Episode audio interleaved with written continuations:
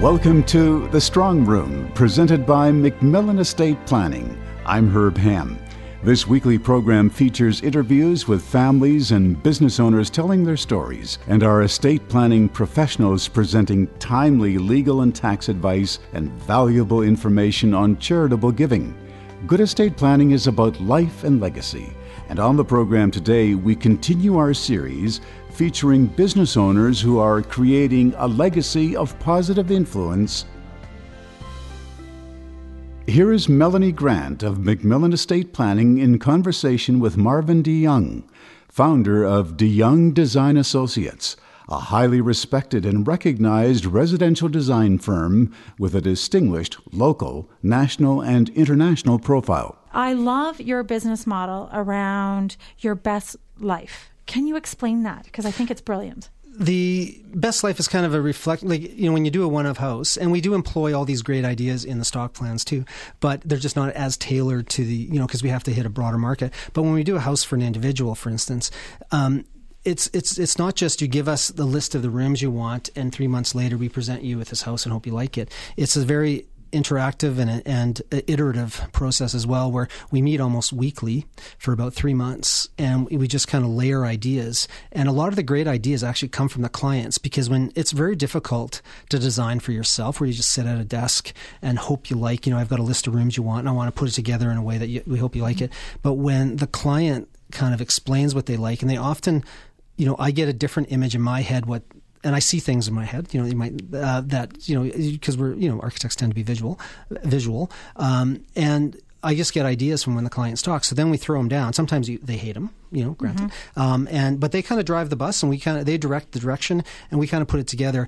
And then we kind of design the house to feel gracious in a lot of ways. And I think that's missed. In you know, houses shouldn't be that hard to design. A lot of people don't think they are, but there's a lot mm-hmm. to it. And I think a lot of them just get kind of compiled together, and they're not very well designed. So uh, one of our little mantras is we design the house for when you're in a rush, because real life is that. You know, you got three kids, and some of the the unsexy rooms are the ones like pantries and and mud rooms, but they're almost the most important rooms because that's the room that you live and leave by the house every day and by multiple times. So that room has to be well designed, has to be in the right spot. Mm-hmm. And I think a lot of houses are just kind of dropped onto sites, like you see acreage houses, for instance. You can tell it's a 1970s inner city house, or what was the now it's inner mm-hmm. city, but sorry, it was a it was a suburban house, and they plunk it onto an acreage, and the front door is never used because it's around, yep. and everybody goes in the back door, and and that happens in inner city houses too. Like you really have to think about how you approach the house, where the cars come, where the people come, do the kids leave certain directions for school? Because if they're just going to want to go, it's like water; they want to mm-hmm. do the easiest thing,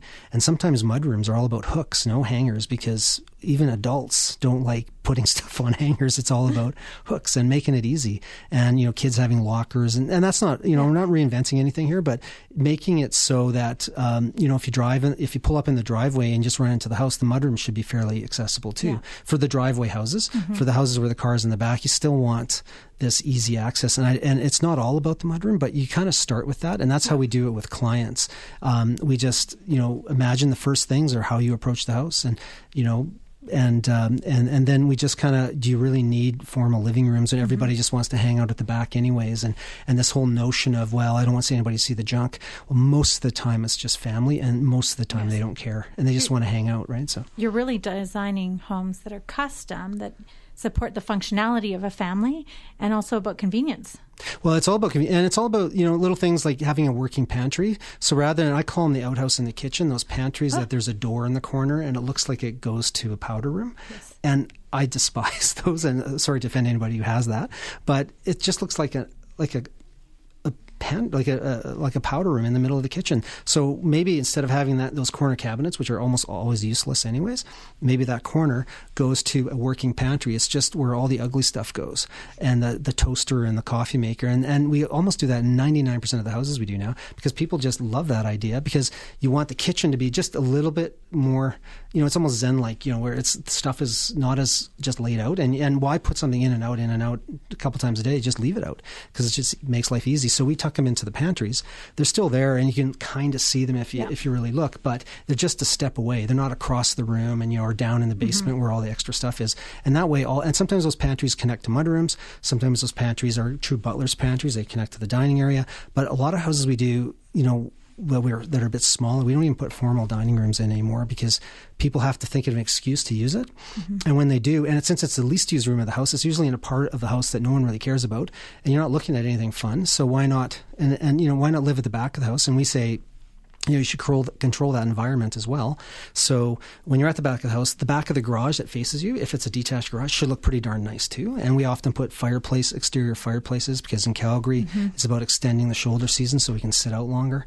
And then you have that great, you know, and sometimes it just looks great. You have the fire going and it's dark out, and you know you have this ambience. And uh, so those little things uh, for master bedrooms, for instance, we kind of create a vestibule that you enter, Yeah. so that you know you can get to the you, you never walk through the master bedroom to get to the ensuite or walk through to get to the closet. The uh, the master bedroom can be can be basically the door can be shut, and then all the lights can go on in the ens- in the ensuite in the closet, so that you can just get ready at 6 in the morning while your partner stays in bed for that extra half hour, or vice versa.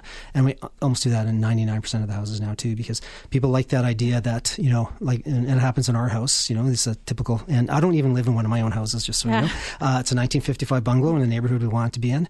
But you know, when the lights go on, you hear everything, and and I hear the coffee maker going from across the, the house. So, So you're saving marriages I like one design at a time. and, and we've never lost a couple either. Uh, you know, we've we've been in business 18 years, and you know, couples never agree on. You know, you know. One's a little, and to use a Donny Marie thing, country, and one's a little rock and roll, right? They they have a contemporary. You have a contemporary partner, and you have a traditional partner, and we meld it, and uh, and we never lose. We've never lost anybody over their house. Well, in estate planning, to be a great estate planner and to really satisfy a client's needs, it takes a lot of time.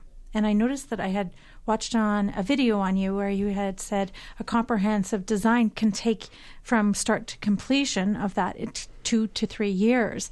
So uh, through that process, it must come down to amazing communication. Yes, yeah, and, and that two years is not two to three years is not that's kind of start to finish. When you hire us, we have to do lots of stuff to, even before we start designing. We have to get a survey, and all these things take time. The design process with us is typically two to three months, to three months. Um, and sometimes that's protracted, but that's to the clients. They want a little time off or whatever. But then it's the permitting process that can be 3 to five months. It can be also a year, and then there's construction, which is never eight months. It's typically a year to 18 months for the houses that we tend to do.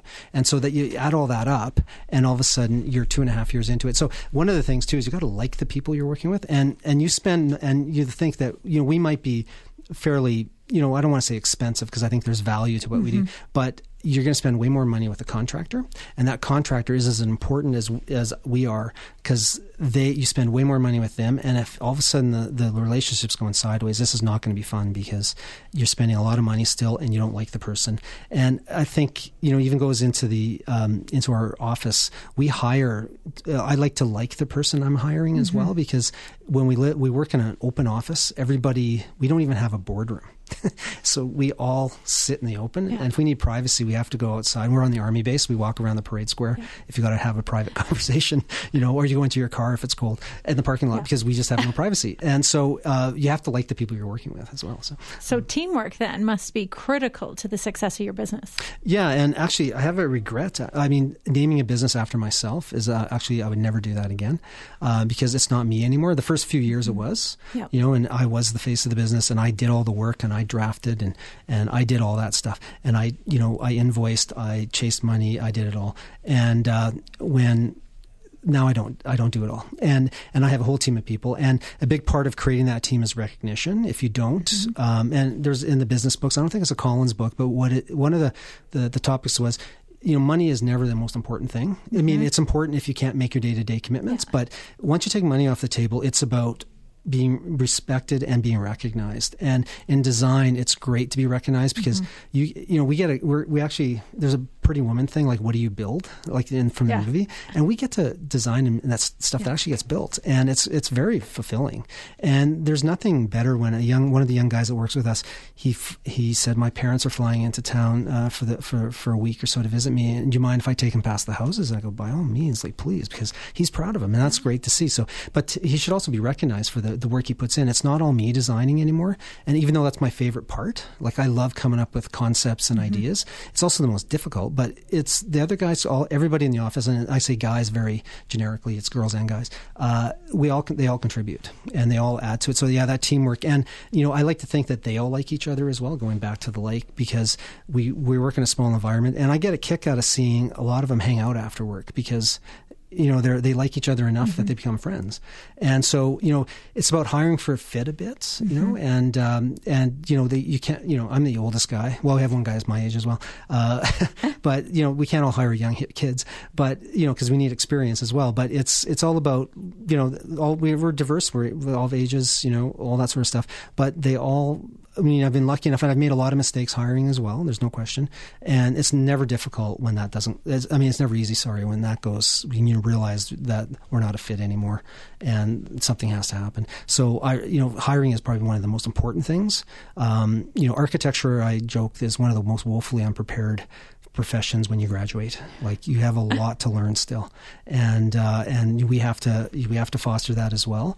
And it, it, you know, it, it's a you know you have to realize that the young younger people need to be t- mentored and uh, you know but we all work together. And you know there's some fantastic talent in calgary i have to say. And i think we have a lot uh, some of it uh, not all of it but there's some great talent here and we, we certainly have uh, great guys. But they do get they do get along and and um, and yeah and that team the team you know we and and being it's interesting too that when we were a three to five even seven person firm it was difficult to manage time because everybody's got a commitment. Now with more people i just found it was we can now take guys off and and you can pair someone up on a job and then that jumps forward and then we get those guys working on what you know what we're falling on behind after. And it's easier to manage uh, the workload with 10 people versus the 7 that we had.